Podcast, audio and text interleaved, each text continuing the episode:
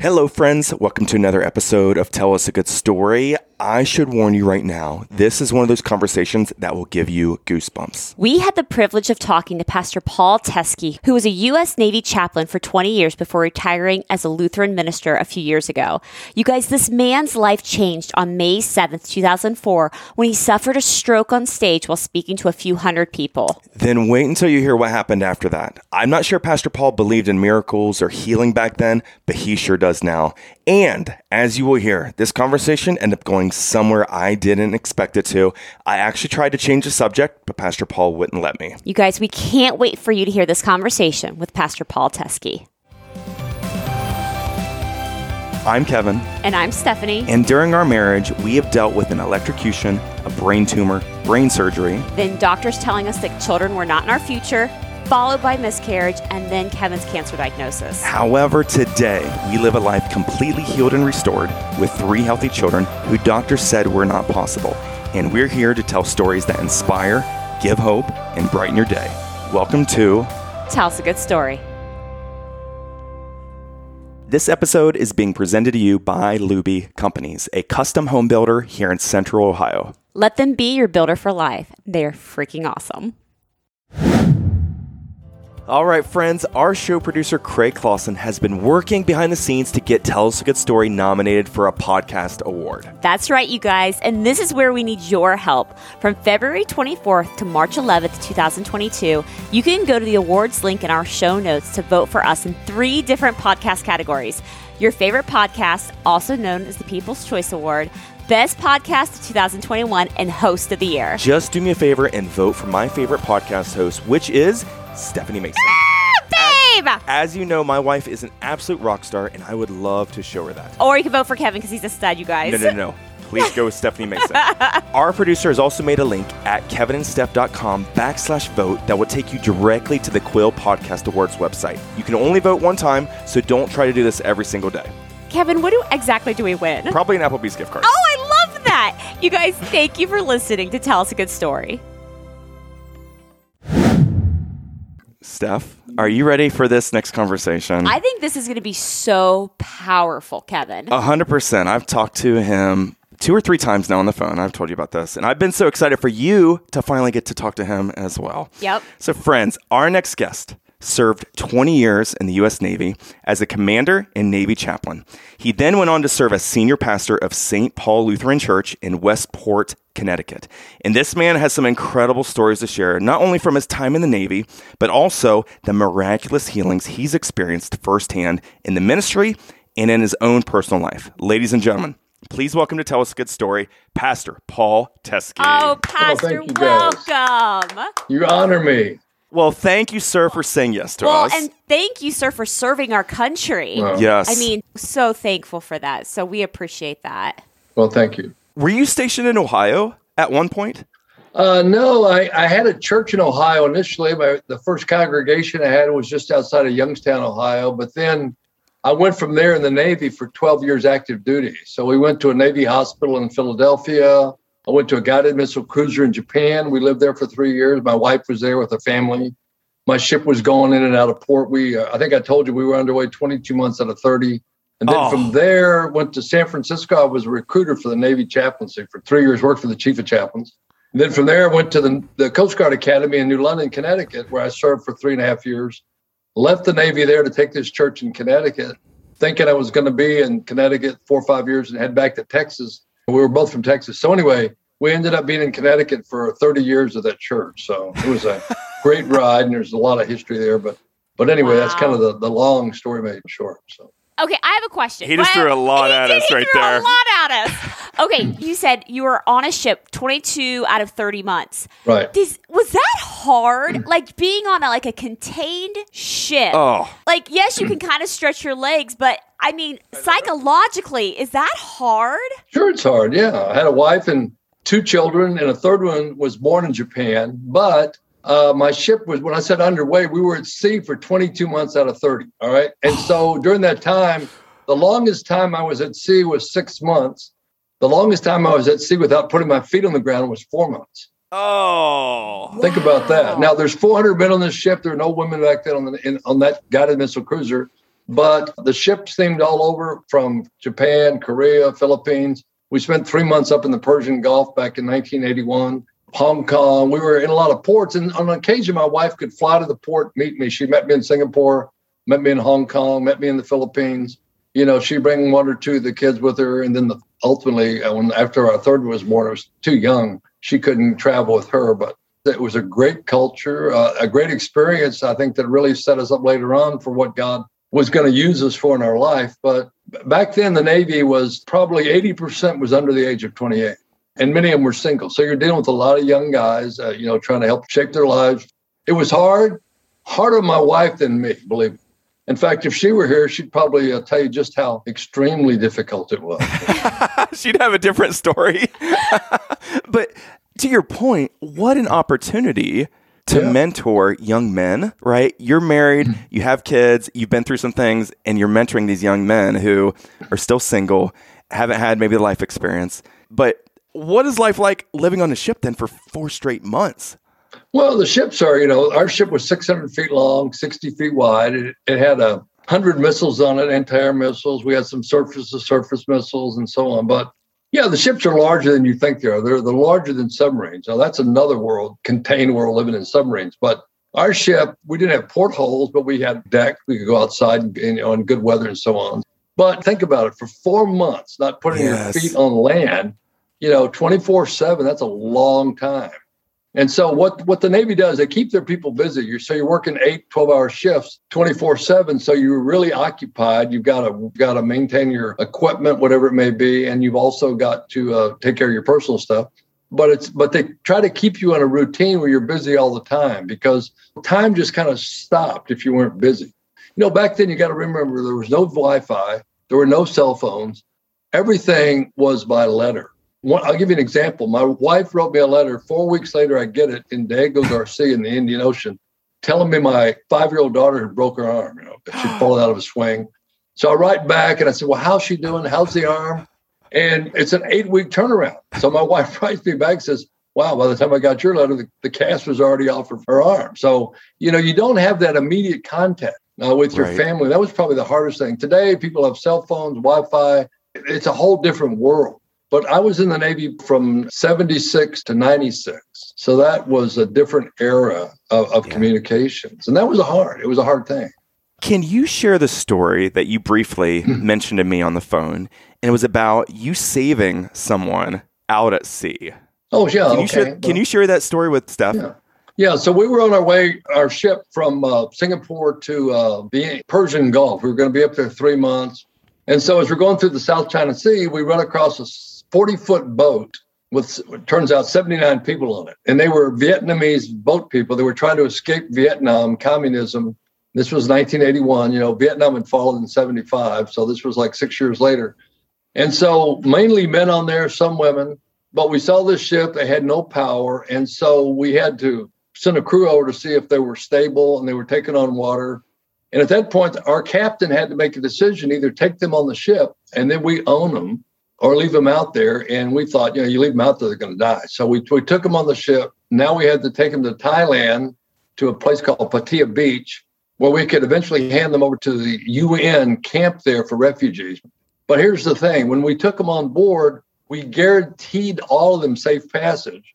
And those that weren't communists, we let go to any country they wanted to go to that would take them. And if they were communists, they had to go to a, a independent country like Sweden you know, which would take them. So that's what we did. We took them on board. We had them on the back of our ships. Uh, I was in charge of these refugees on the ship as a chaplain, so I went with them to the UN camp. In fact, they wouldn't go to the UN camp initially because they were afraid of the Thai, because the Thai pirates would take uh, raid these ships, kill the people, rob them. Oh, so they yes. were fearful of the Thai in general.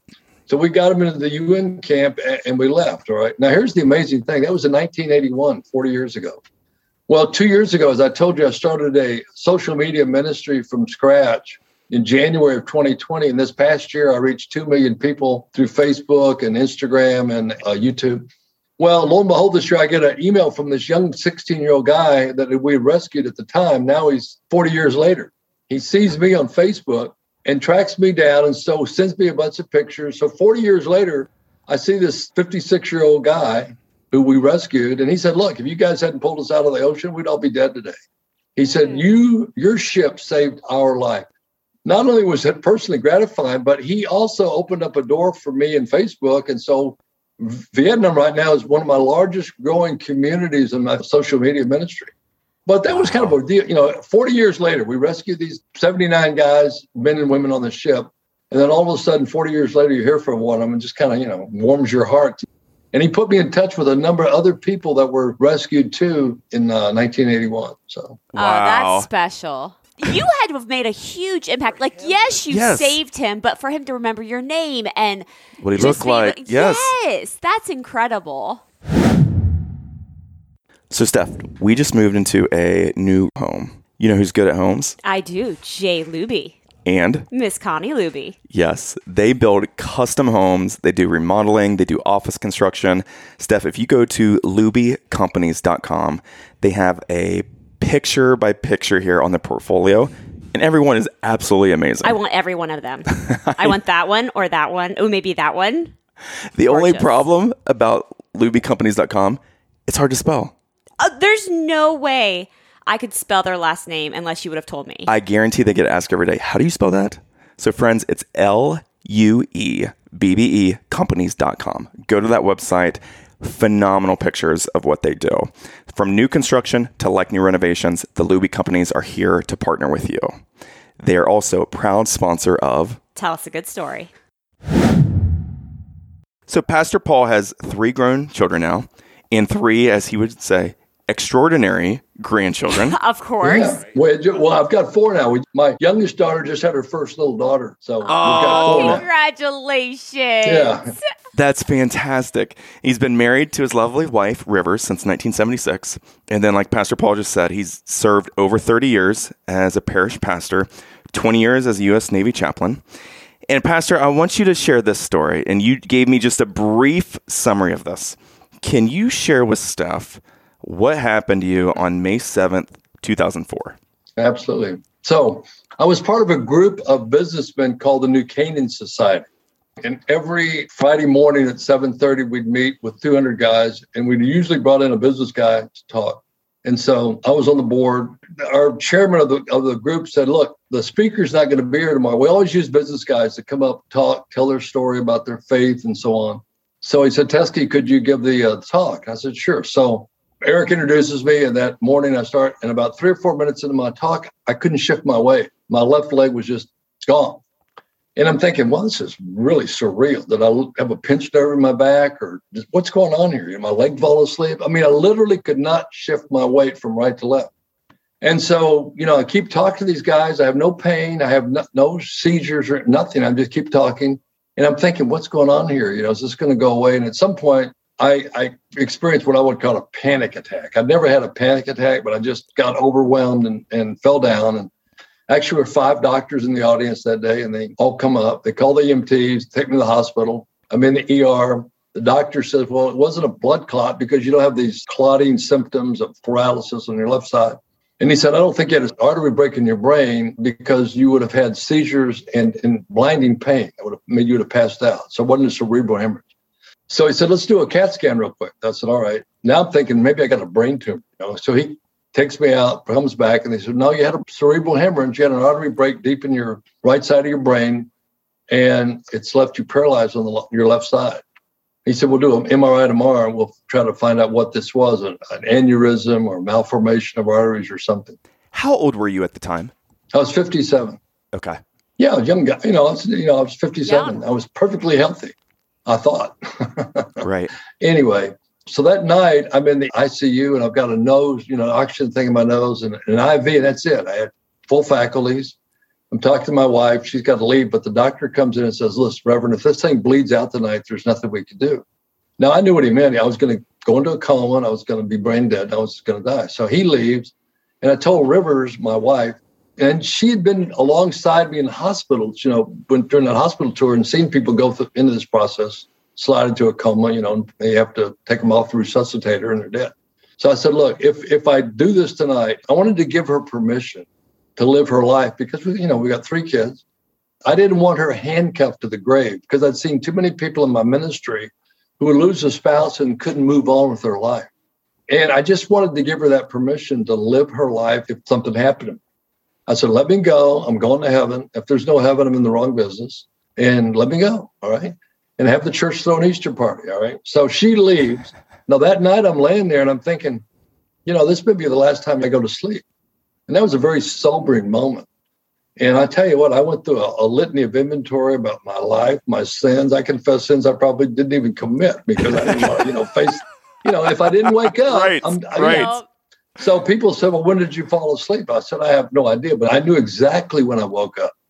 I was elated. I was alive. I was still paralyzed, but I was alive. All right. So while I'm in the hospital, it's a longer story, but God told me that He was going to heal me in 21 days through a Bible verse, and, and it just absolutely convinced me he was going to heal me in 21 days. I told my wife, I told my church board, they all thought I had more brain damage than, you know, the doctors were letting on. But I just knew with absolute certainty he was going to heal me. Yeah. So I get out of the hospital, and my wife drives me down to Baltimore to a healing service with 15,000 people. And the man that was doing the healing service, a woman in my church had been to, she had metastasized breast cancer in August of 03. That was like eight months earlier. She had gone to a meeting that this man had in Madison Square Garden, was completely healed instantly. All the cancer gone. And so when I saw him in Baltimore, I said to my wife, if, if I get out of the hospital, take me there. So I do get out. We go there. We go Thursday night, nothing happens. 21 days is on the 28th. That's Friday night. So that Friday night, we go back. I've got a walker, a brace on my leg, and they take us from the back door of this auditorium with 15,000 people, and they sit us right in the front row in, the, in front of the podium. And I said to the lady, I said, I think you got the wrong person. I'm a Lutheran minister. And she said, Hey, you know, the Lord said to put you here, mm. but I'm going to take your walker. And I said, If you take my walker, I can't, I can't stand up. She said, Well, you can't be on the front row of the walker. So she took it. Now I'm stuck, right? So anyway, the service is four hours long. There's worship, there's a, there's teaching, an altar call, an offering, then more worship. And during the second set of worship, I'm standing there on the front row with my wife, and all of a sudden my body starts to shake like a jackhammer. I'm just, I mean, I just. She said, "What's going on?" I said, "I don't know. Maybe God's healing me." So at this point, I I just want to get out of there and find out because the only way I'm going to know is that I can walk is to walk. But I'm on the front row and I didn't want to take a step and fall down. You know, I'm kind of, I'm really conflicted. So, in the midst of all this, the guy with the healing ministry looks out at the audience on the front row and tells my wife and I to quickly come up onto the platform. Now, I, have got all this on video. It's in fact, it's on my YouTube site, Paul Teske Ministries YouTube page. So my wife takes off, and I'm standing there thinking, I'm either going to be like Peter, I'm going to sink, or I'm either going to follow my face or I'm going to walk. Yep. Right? I start walking across the floor. I knew I knew I was okay. And I walk up these stairs. I knew I was okay. So the minister says, "Who are you?" I'm a Lutheran minister. He said, "Do Lutherans believe in healing?" I said, "Well, I came here tonight with a brace on my leg. I'm completely healed." And I was. I was completely. I was playing golf the next week. I had eight doctors in Connecticut tell me I'd never walk again. I was going to be a cripple the rest of my life. I was instantly healed in worship. So he says, Well, the reason I called you up here is that God said to get that He's going to give you and your wife a healing ministry. Do you have a church? Yeah. Okay. Well, people will be healed this Sunday in your church, and thousands will come to your church for healing. So I'm healed. I go back to Connecticut that Sunday. I'm not scheduled to preach, but a woman's healed, a baby's healed of leukemia. When that happened, I realized the rest of this was going to come true. So what happened was we had over 40,000 people come to our church on Wednesday nights from all over the world over 15 years for healing. Oh Brain oh, tumors, blind Presbyterians, everything. And my wife and I had a global healing ministry that took us to 70 countries on six continents. We were traveling 125 days a year all over the world, doing healing deliverance ministry, crusades, just a ton of things. So finally, I was kept, coming back to a church in Connecticut where I had a staff of 29 and two boards. And I said, guys, I can't keep doing the traveling and managing, you know, this ministry. So I stepped down from that four years ago and moved out to Texas. So I've been healed completely and thoroughly since May 28th, uh, 04. That was just, you know, look, God's plan. You, you and I could not write the script for our lives no. according to what God wants us to do. I'm sure you didn't, you probably never thought you'd be doing what you're doing right now, right? No. So God no. gives you the script and you play it out. And, and he uses it to bless people everywhere. So that's kind of the long story made short. But oh, oh, by the way, my church saw me paralyzed. They saw me healed they realized that we had this healing ministry. And, and so they just completely endorsed me traveling all over the world. 120 days a year away from the church is a long time. 25 trips a year. And I'm going to, I mean, I've been to every Lutheran country on the planet. I've been to India, China. I've been all over. There's not a continent I haven't been to. Steph, is it just me? Do you have goosebumps? Covered in goosebumps. I keep Exactly. I keep rubbing my arms the more he kept talking. Oh my gosh. Okay. In your healing ministry, can you tell some of your miraculous healings that you witnessed? Yeah, I mean, uh, I'll, I'll give you the most recent one. There was a girl in California that in her 20s, she wakes up bleeding. She was having internal bleeding from a, a ruptured cyst on her ovary. She tries to go down the stairs and she passes out. Her father calls me and says, Hey, will you pray for my daughter? Now, we know the guy, we know his daughter. So we pray. And so that was four weeks ago. So what happened was the doctor says, Okay, you've got one unruptured cyst, you got one that was partially ruptured we're going to have to go in and take them out because they're you know they're, they're dangerous so she goes in for the exam before the surgery and there's no cyst there they're completely gone. All right. And so the dad i just with him yesterday he was in dallas and he said hey i want to thank you. And i said don't thank me. Thank jesus. I didn't do anything but pray right? But backing up about three almost four years ago when we moved to dallas we get a call from a friend of ours here and he says look mike my friend's first grandbaby was born 22 weeks, two pounds, all the small intestines outside the stomach. And so they, they amputated the small intestines off. That she was left with about five inches of uh, small intestines. They sutured to the colon. Now think about it. She's two pounds, 22 weeks. Just a Oh, little, you know, you hold her in your small. hand. Right? Yeah. So um, he says, uh, and the prognosis isn't good. So I said, okay, who's this person? So I called the grandmother, first grandbaby. I said, and she said, yeah, we'd, we'd love to have you pray. Rivers and I go over about 10 o'clock at night to Fort Worth. And we go and the, and the, and the young father, the firstborn and mother there, and we meet him. We're talking to him. I go in with the dad and pray over the little baby. My Rivers goes in with the mother, prays over the baby. Guess what? She grows six more inches of small intestine. Oh. Now, what's significant? Before I left the hospital, I said to the to the nurse, "What's the prognosis?" She said, "It's not good because there's not enough small intestine uh, to take the nutrients in the body that we're giving her intravenously, and so she's not going to make it." So what happens? She grows six more inches of small intestine. Now she's got almost a foot, which was enough to sustain her. And now she's four years old in April. She's healthy. Everything's fine. But let me tell you what that is. That's what we call a creative miracle. If you go a kidney or a lung or, or a little pinky, you know, that doesn't happen apart from God's creative hand on it. Now, I can give you a blind Presbyterian in Greenwich, Connecticut named Paige Stetson. She's written up in Charisma Magazine, uh, November uh, 2009. Let me tell you the story. This woman's walking in New York. She's a psychotherapist, and an artery breaks in her eye, floods it out. She loses her sight. Comes back, goes to the ER in New York. She's in New York City. Comes to back to Connecticut. Goes to the doctor. He says, "Okay, well, you had a, a blood vessel rupture, and um, we'll probably have to operate in three or four weeks to try to clean the, the eye out and see if there's damage to the retina and restore it." Now, this, young woman, she's young, relatively young. She's petrified. You know, she's going to lose her eyesight. The Lord told her that if she's in the same room with this African pastor and Paul Teske, she would be healed. She had no clue who Paul Teske was. So she asked around, and some people in her church in Greenwich knew me. I was up in Westport, about 20 miles away. And so she calls my secretary because that Sunday night there was a guy from Africa speaking in the church. And she asked my secretary, Is Pastor Teske going to be at our church this Sunday night to hear this guy speak? And she said, I doubt it. He never goes through on Sunday afternoon. He got two services on Sunday night. He just typically doesn't do it.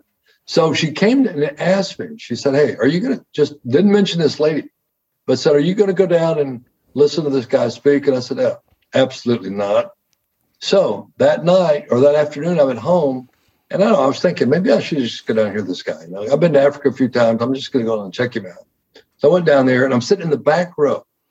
Now, unbeknownst to me, this woman who didn't know me is sitting two people over from me on the back row. So as I leave, I'm out of there at the end of the talk. I'm not sticking around. Uh, somebody says, Hey, Pastor Teske. And this woman hears that. And she comes out and she says, Are you Pastor Teske? And I went, Well, maybe. What do you want? You know? and so I said, No, I, I am, yes. And she tells me the story. And I said, Okay, all right, I'll pray for you. Now, I did not know that she was an elder in this church, the Presbyterian Church of Old Greenwich. Okay. So I said, okay, let's pray. So I prayed for her. And then I said, can you see? And she said, no, that's all right. Let's pray again. Because I remember Jesus prayed for God twice. First time they looked like trees. Second time he, his eyes were open. Now, I didn't know that she's an elder in the church. So as I'm talking to her, more and more people are coming around. So now there's about 20 people standing around us in the entrance to this church. And, you know, I'm kind of oblivious to stuff like this, but it's just a reality. And people are coming to see what's going on. And they knew her situation because she was an elder in the church. So I said, let's pray a second time. So I prayed over, and lo and behold, she still couldn't see. so, all right. And then I get this unction. I call them unctions. You know, the Lord speaks to me, and I don't do this unless I know that I know that I know that it's God. It's just like when I told my wife I'm going to be healed in 21 days. I just, I, I can't tell you how I knew it. I just absolutely knew it. It was, it was just embedded in me. So I looked at this Paige and I said, Paige, you're not going to have surgery this week. You're going to have 20/20 vision, and you're going to be standing up in this church next Sunday giving your testimony. Mm. And at that moment, we hear about 20 people go, you know, I call it the gas moment. You know what I mean? they're all going, what? Well, I left. Well, she goes in to a retina surgeon. Everything's fine. The blood's all gone. No surgery. She's got 20/20 vision both eyes and still does to this day. In fact, her church started to get into the healing ministry. And it created some difficulty for them because you know they were being told that that's not within their tradition in the Presbyterian Church, you know. But anyway, over a period of some time, they ended up realigning themselves with some other organizations so they could continue to do what they believe God wanted them to do, and that's pray for the sick.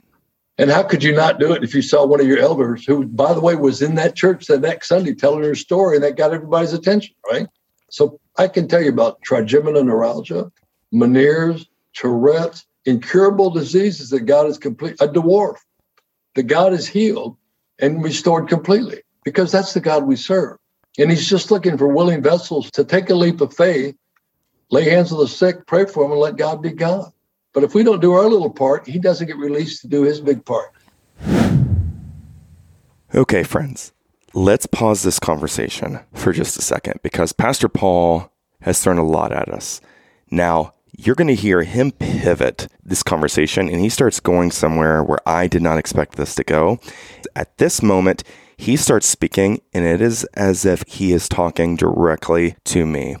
And I have debated whether to include this piece of it or not, but I'm going to, and you're going to hear me be very vulnerable here, but I'm still going to be transparent and I'm going to include this part of the conversation in it. And maybe this is for someone else out there as well. Let me let me also say this: when God shows up in power, it's going to be disruptive. People will be disrupted. They they will go away. I didn't I didn't sign up for this, you know. But God doesn't give us a vote. Look at Paul on the road to Damascus. God showed up, disrupted his life, didn't give him a vote, just changed his life, and it cost him something. It cost him a lot. So when God shows up, and I've seen it happen in many lives, individuals and, and corporately, you know, it's always going to create disruption and people have to embrace it. You know, but look, when God shows up in your life, he doesn't care about the disruption. What he's looking for, are you going to be an obedient vessel and do what I've called you to do? Paul, there's a Paul in all of us that, that he's going to, you know, he's going to call out. You know what I like about Peter? Peter's name was what? Simon. But Jesus saw somebody in Simon that Simon couldn't see.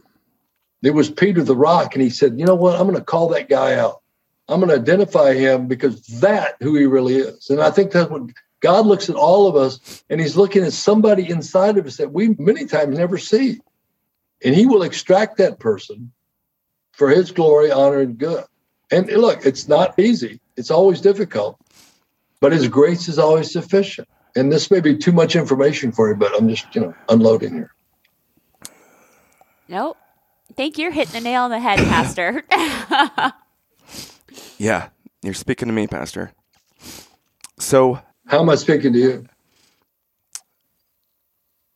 When you talk about how God shows up and, and you don't have a vote in regards yeah. to God can change your path, God can use something that He's put inside of you that I didn't even know existed. For example, I'm a CPA, I'm a finance guy. That has been my identity. That has been what I thought was my calling for the past 20 years. And then all of a sudden, things change. Yeah. And God has used our hurt, our catastrophic life experiences, and turned it into something good, something mm. I never imagined possible. I mean, CPAs are not known for having a big personality. So it makes no sense that God would use a CPA, somebody who's not in a journalistic background, a radio type background, and turn it into something like this today. And so when you're talking about how God's going to use something that you didn't even know was inside of you, it's hitting home with me right now. Well, it's good. So Well, look, you know, uh, no, look, it's the obedience. You know, too often we want to we want to be partially obedient or delay the obedience, but as soon as we make that step, it, it just breaks open. And you know, you can't call yourself; only God can call you. But you can't assign yourself either. Only God can assign you. So He may call you, but when He when you accept that call, then He's going to have a very very unique and special assignment. And when you're in that moment, everything happens. If you're in the wrong assignment, nothing happens. So I think you measure success in ministry based on knowing you're in the right assignment at the right time, called by God. Because he gets all the glory and honor and praise anyway. He won't share it with any man, right? What's important is that you're obedient to God, doing your small part, and let God use you to his glory, honor, and praise. Great things will happen. You know, you and I can do so much in our own strength, but how much more can we do in the strength of God? right. We can move mountains. You know, when I talked about that girl whose cyst disappeared, prayer moves mountains. All we did was pray. God moved the mountain. God took away the cyst. God opened the blind eye. You know, God grew that in small intestine in that baby. All we do is a little part, and God does the big part. You know, Moses raised the stick, God parted the waters. I think what God's looking for today are people to raise the stick. Who's going to raise the stick? I'll part the water. Just raise the stick. Well, what if nobody's healed? Just raise the stick. I'm going to look bad. Raise the stick. He doesn't care about that stuff. Just be obedient.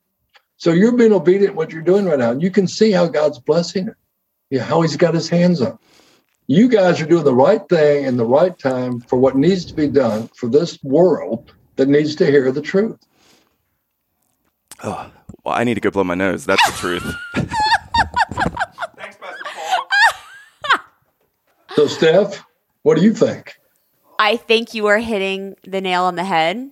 I think none of this makes sense, but as long as you say yes, God will bless that. He'll Amen. honor that. So we just honestly just keep saying yes and just wait for God to show up, and He keeps showing up. so it also shows its confirmation for us, which is Amen. nice. I think that God wants to bless us and restore us and use us. And I think when I look at you two, I see that exactly that in you. You know, God's using you now, and you're going to touch people beyond your imagination. You'll never know how many you touch, but it's going to be a much larger group than you'll ever know. I, I um, just sense that in my spirit. So, Thank you. We Okay. received that. Friends, we just want to take a moment here to say thank you to all you loyal listeners. You guys, we just found out that Tell Us a Good Story is now in the top 1.5% of all podcasts worldwide. And that is because of you guys sharing with your family and friends on social media and giving us positive reviews on all the podcast platforms. And if your friends ask, just tell them they can get our entire catalog of episodes at kevinandsteph.com or wherever they like to get their podcasts. Thank you guys so much for listening to Tell Us a Good Story. So when you show up and you've got a family and they've got a child who needs an absolute miracle with small intestine, what are you telling the parents, right? Even if they're believers, what are you speaking to them when you go to pray? just backing up from that, look, every Sunday I preach the gospel.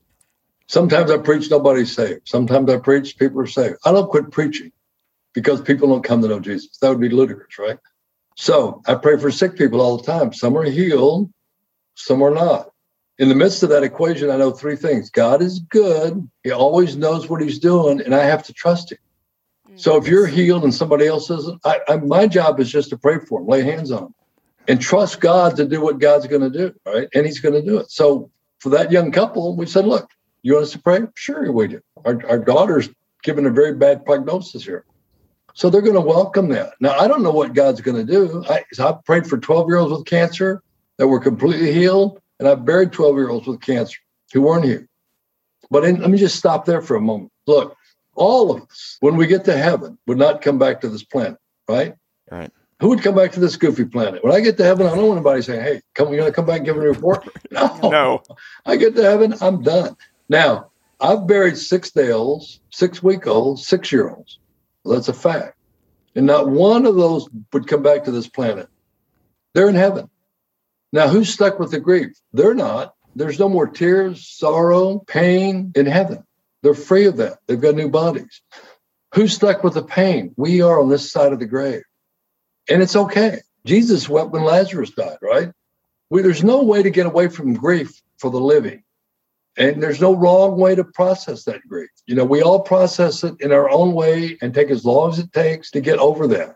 That's just the human side. And God knows that because he wired us that way. Jesus wept when Lazarus died, even though Jesus knew he was going to live. Think about it. I tell people all the time look, never lose sight of that. When people die, they're in heaven, they're, they're free of the pain and the sorrow. One day we're going to be together. But going back to your initial question, look, when I go in and pray, I say, look, I don't make any guarantees other than I'm going to pray in the name of Jesus Christ, who's by his stripes we're healed and his blood redeems us. And the power's in Jesus Christ. And I'm just going to lay hands and anoint you with oil and pray for healing.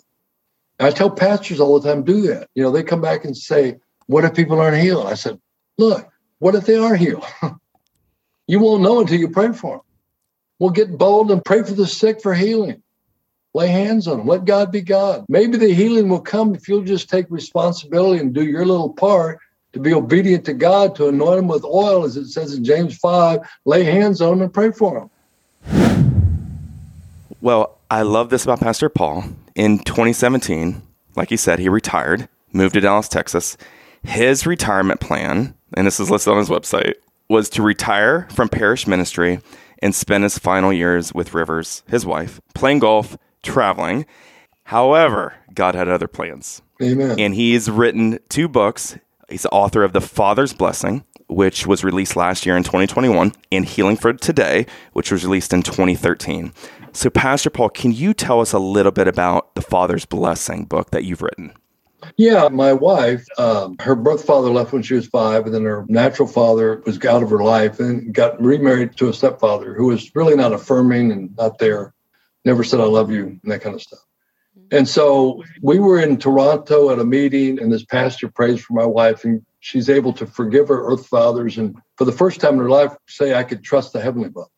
And so what I realized is that, look, the prism for seeing the Heavenly Father is how we see our earthly father.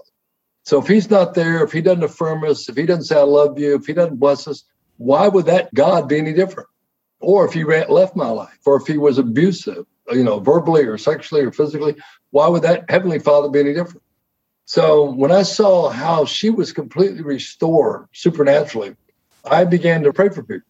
If they had an adverse relationship with their father, to forgive that father and then take the next step and admit that they could trust their heavenly father. And that, it's a pathway, it's a journey. But then over the years, I had a number of people say, "Hey, you need to write this down. You need to write this down." Well, I, I'd written one book, and you know, writing a book is not easy if you've ever done it. You know, but what I wanted to do was put it in a succinct form where people could read it, relate to stories.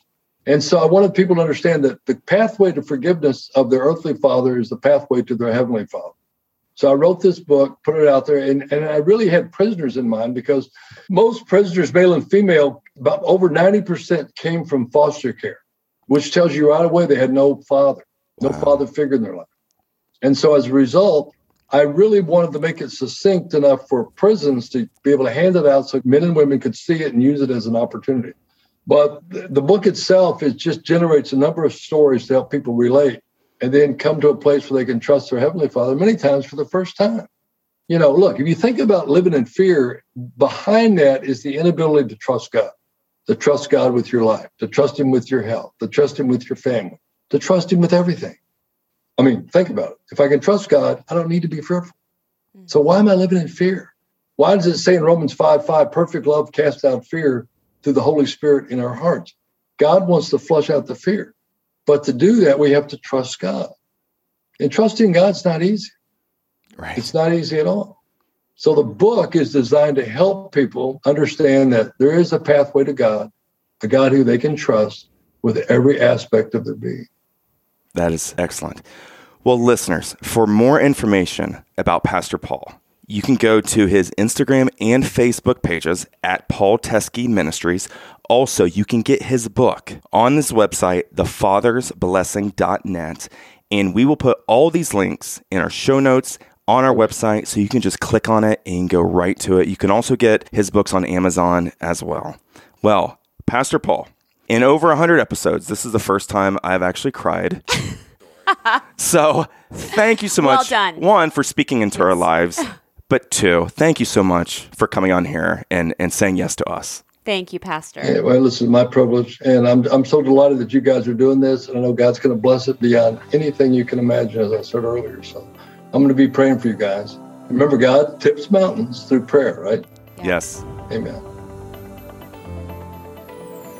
Friends, we want to encourage you to please follow us wherever you listen to this, whether it's on the Apple Podcast app, iHeartRadio, Spotify, or one of the other platforms. You guys, it's completely free. And while you're there, feel free to give us a rating or a nice review. Thank you for listening to Tell us a good story.